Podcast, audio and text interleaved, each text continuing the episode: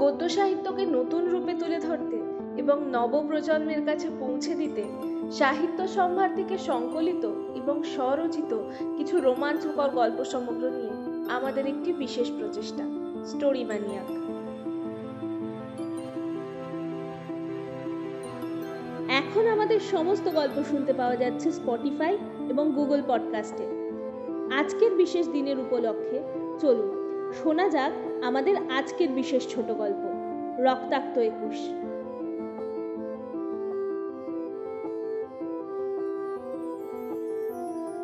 বঙ্গভূমি স্বয়ং প্রকৃতি লীলাক্ষেত্র। এদেশের অনুপম প্রাকৃতিক সৌন্দর্য চিরকাল ধরে মুগ্ধ কবি চিত্তে কাব্যস্রোত বয়ে দিয়েছে। ভাবুকের হৃদয়ে অনির্বাচনীয়ভাবে ঢেউ জাগিয়েছে। ভোরের সূর্যোদয়, পাখিদের কলতান, নদীতে মাঝি মোল্লার গান, নেশা জাগিয়েছে বারবার। যেদিকেই দেখি না কেন, চোখ দুটো যেন প্রকৃতির সৌন্দর্য দেখে ধন্য হয়।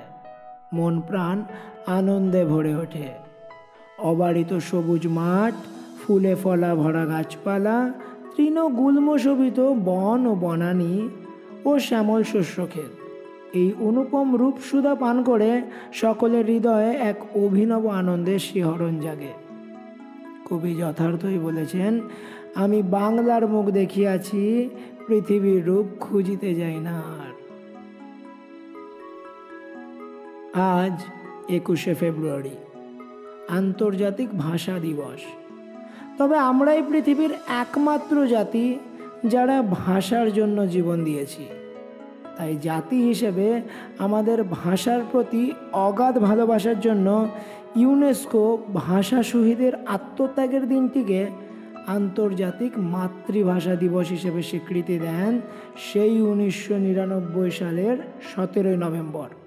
দু হাজার সাল থেকে প্রতি বছরই জাতিসংঘ সদস্যভুক্ত দেশগুলো একুশে ফেব্রুয়ারিকে আন্তর্জাতিক মাতৃভাষা দিবস হিসেবে যথাযথ সম্মানের সাথে পালন করে আসছে।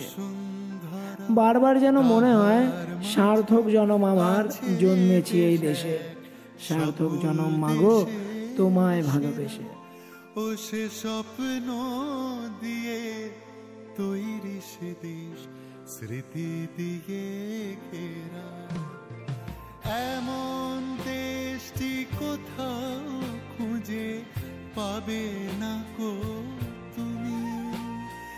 সকল দেশের রানী সেজে আমার জন্মভূমি, সেজে আমার জন্মভূমি, সেজে আমার জন্মভূমি। সালটা উনিশশো সত্তর। শহরতলির এক নামজাদা কলেজের বাংলা অধ্যাপক অরুণ বিশ্বাস। সারাদিন কলেজ সেরে সন্ধ্যা নাগাদ বাড়ি ফেরেন। বিবাহ করেননি। বাড়িতে তিনি ছাড়া আছেন মাঝবয়সী পরিচালক নিতাই চরণ। তবে সেদিন ঘরের দরজা ঠকঠক করার পর বেশ খানিকক্ষণ অপেক্ষা করতে হলো তাকে। নিতাই চরণ দরজা খুলতে একটু দেরি করল। তার হাতে একখানা হ্যারিকেন ধরা। কী রে নিতাই? দরজা খুলতে এত দেরি করলি যে? আর ঘর দোরা তো অন্ধকার কেন? আলোগুলো তো জ্বালিসনি দেখছি। আগে করতে পাবো ঘরে বিদ্যুৎ নেই যে। সেই দুপুর থেকে এখনও তো আসার নাম চিন্তা দেখছি নিকো। কথা আপনার নামে এখন চিঠি এইছে এই নিন। চিঠি? কই দেখি? আপনি বরং হাত মুখ ধুয়ে ঘরে বসেন। আমি আপনার জল খাবারের একটু ব্যবস্থা করে দিচ্ছি। হাতে চিঠি নিয়ে ঘরে চলে যান অরুণবাবু। হাত মুখ ধুয়ে পড়ার টেবিলে একখানা মোমবাতি নিয়ে বসলেন। তার হাতে সেই চিঠিটা। খাম ছিঁড়ে বের করলেন একটি হালকা নীল প্যাডে লেখা চিঠি। মোমবাতির হালকা আলোতেও সেই সুন্দর পরিচিত হাতের লেখা চিনতে একটু অসুবিধা হলো না অরুণবাবুর। কলমের কাজের গন্ধটাও তার খুব চেনা। সরমা এখনও তার দেওয়া কলম আর কালি ব্যবহার করে ভেবে একটু অবাক হলেন তিনি। চিঠিটা পড়া শুরু করলেন। শ্রীচরণেশু মাস্টারমশাই সর্বপ্রথম আমার প্রণাম নেবেন। আশা করব আপনি ভালো আছেন। হয়তো মনে মনে আমার উপর রাগ করেছেন। মনের কোনায় জমা হয়েছে অনেক অভিমান। আপনার দেওয়া প্রতিটি পত্রই আমার কাছে এসেছে। এই গতকালই আপনার দেওয়া একত্রিশতম পত্র আমি পড়লাম। তাতে আপনি লিখেছেন, আপনি আর আমাকে পত্র লিখবেন না। যদিও এটা প্রথম নয়। এর আগে বহুবার আপনি একই কথা লিখেছেন।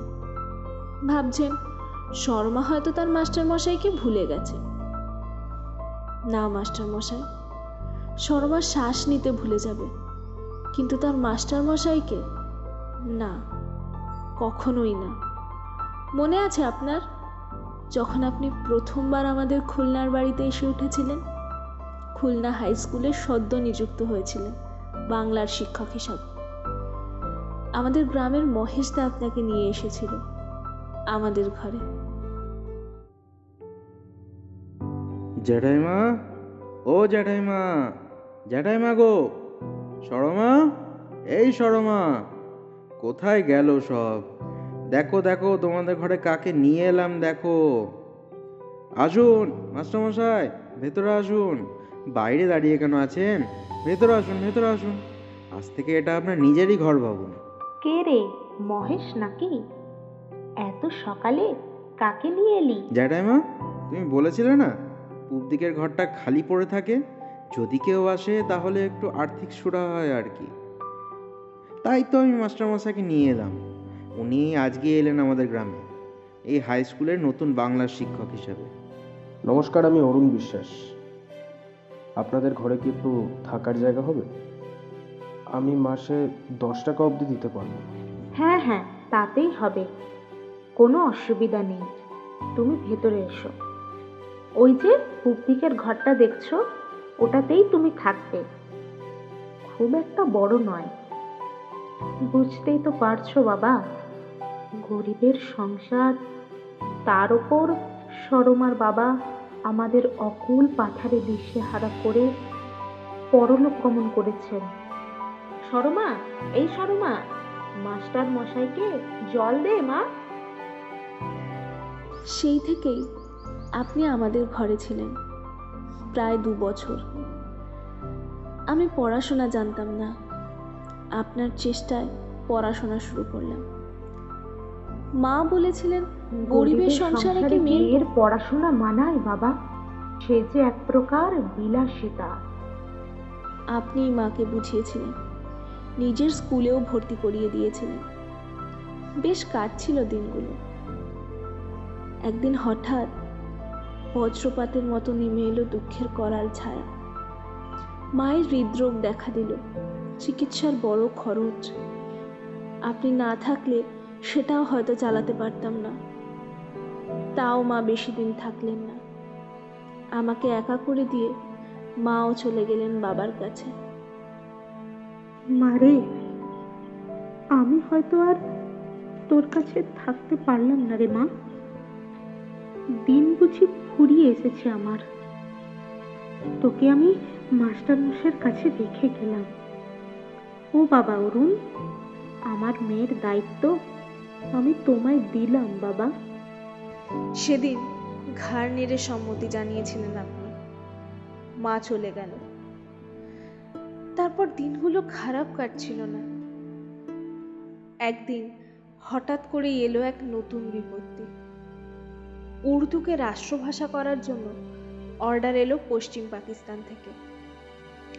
আমরা নাকি বাংলায় আর শিক্ষা নিতে পারব না। শুরু হলো নানান নিষেধাজ্ঞা। কয়েকজন ছাত্রকে নিয়ে আপনি আন্দোলন শুরু করলেন। জানতেন এর ফল হতে পারে ভয়ানক। তাও আপনি শুনলেন না আমার কথা। মনে মনে গর্ব অনুভব করছিলাম আমি। তাও কেন বাধা দিচ্ছিলাম আপনাকে জানেন? কারণ হারাতে চাইনি আপনাকে।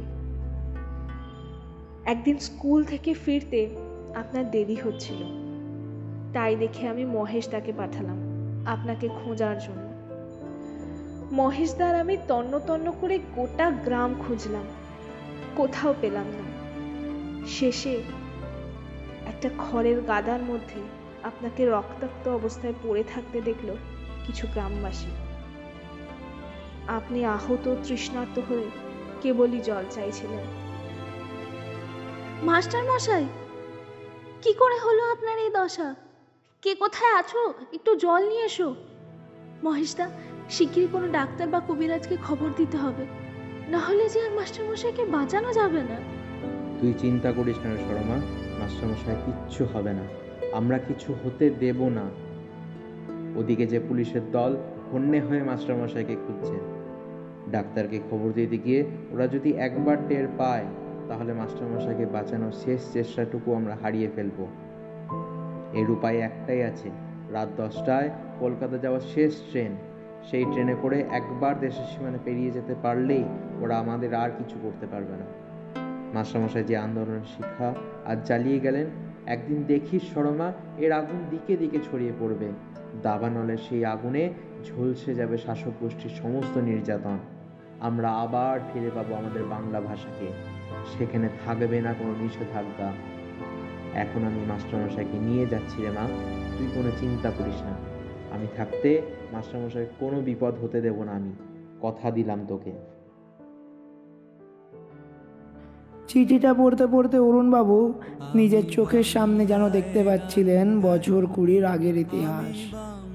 তার চোখের সামনে ভেসে উঠেছিল সেই মর্মান্তিক রাত। রাত দশটার সময় ট্রেন ছেড়ে দিল স্টেশন থেকে। অরুণবাবু যদিও তখনও অচৈতন্য ছিলেন। প্রাথমিক চিকিৎসা করে তার দেহ থেকে সব রক্ত ধুয়ে ফেলেছিল মহেশ আর শর্মা হ্যাঁ সেদিন মহেশদার কথাই সত্যি হয়েছিল। চারিদিকে আন্দোলনের আগুন ছড়িয়ে পড়েছিল। সবাই একজোট হয়ে প্রতিবাদের ঝড় তুলেছিল। উর্দু নয়, বাংলা ভাষাকেই মাতৃভাষার স্বীকৃতি দিতে হবে। কত মানুষের রক্তের বিনিময়ে আমরা পেয়েছিলাম আমাদের বাংলাকে মাতৃভাষা করার স্বীকৃতি। আমি একবার দেখি বারবার দেখি দেখি বাংলার মুখ। বাংলায় আমার জীবনানন্দ বাংলা প্রাণের সুর। আমি একবার দেখি বারবার দেখি কিন্তু তারপরে সেই গ্রামে আর থাকা হয়নি আমার। দিনে দিনে পুলিশের নির্যাতন বেড়েই চলছিল। একা মেয়ে মানুষের পক্ষে সেখানে থাকা সুরক্ষিত নয়। মহেশ তার কথায়, আমি চলে আসি পশ্চিমবঙ্গের নদিয়া জেলার এক চার্চে। ছোট্ট একটা চাকরি নিয়ে। জানি না, আপনি কীভাবে সেই খবর পেলেন? সেই ঠিকানায় আপনার চিঠি বারংবার এসে পৌঁছেছে। উত্তর দিইনি আমি। জানি না জীবনের এই পর্যায়ে এসে আর ইচ্ছা করে না পুরনো স্মৃতিগুলোকে আঁকড়ে বাঁচতে। যতবারই আমি কাউকে আঁকড়ে ধরতে চেয়েছি, তারাই আমাকে ছেড়ে একা করে দিয়ে চলে গেছে বা যেতে বাধ্য হয়েছে। যেমন আপনি, বা তাদের জীবনে নেমে এসেছে ভয়ঙ্কর বিপত্তি। তাই নিজেকে গুটিয়ে নিয়েছি আমি। আমি বেশ আছি এখন। চার্চের বাচ্চাদের নিয়ে দিব্যি সময় কেটে যায়। পুরনো কথাগুলো মাঝে মাঝে ভিড় করে আসে মনে। বিশেষ করে মনে পড়ে ইছামতির তীরে দেখা সেই সূর্যাস্ত। নদীর তীরে দাঁড়ালে সূর্যাস্তের এক মনোমুগ্ধকর সৌন্দর্য অবলোকন করা যেত। বিস্তৃত নদী তীর, সামনে কল্লোলিত নদী স্বর্গীয় আভায় রঞ্জিত আকাশ। এই শোভা, এই অপরূপ রূপের মাধুরী দেখে দু চোখের তৃষ্ণা যেন কিছুতেই মিটত না। বিশ্বস্রষ্টা যেন নিজেকে আড়ালে রেখে মোহময় সৌন্দর্যের মধ্যে মানুষকে ডুবিয়ে রেখেছিলেন।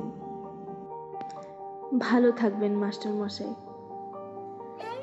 আমার জীবনের সূর্য অস্ত যেতে চলেছে। আর হয়তো আপনাকে চিঠি লিখতে পারব না। আমি আপনার দেওয়া কোনো চিঠি হয়তো আমার কাছে এসে পৌঁছাবে না। চার মাস আগে আমার ব্লাড ক্যান্সার ধরা পড়েছে। লাস্ট স্টেজ এখন আর বেশি কাজ করতে পারি না। অল্পতেই হাঁফিয়ে উঠি। ফাদার আমাকে অনেক স্নেহ করেন।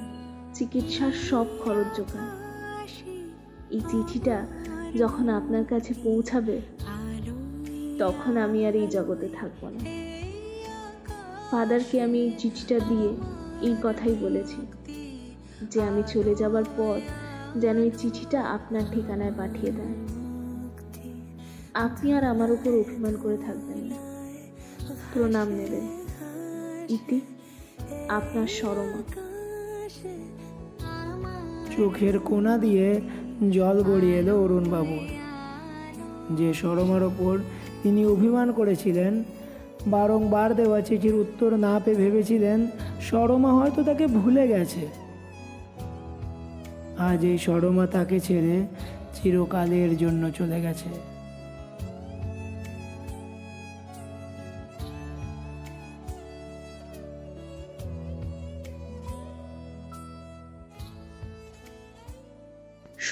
মাতৃভাষা দিবস উপলক্ষে আমাদের বিশেষ গল্প, রক্তাক্ত একুশ। মূল গল্প, রৌনক। গল্প পাঠে অনির্বাণ। অরুণ বিশ্বাসের চরিত্রে ঋত্বিক। নিতাই চরণের ভূমিকায় সুশান্ত। মহেশের ভূমিকায় রৌনক। সরমার চরিত্রে তন্নিষ্ঠা। শর্মার মায়ের ভূমিকায় সায়নী। শব্দগ্রহণ, আবহ সংগীত ও স্পেশাল এফেক্টসে অনির্বাণ। সমগ্র পর্ব পরিকল্পনা ও পরিচালনায় টিম স্টোরি ম্যানিয়াক।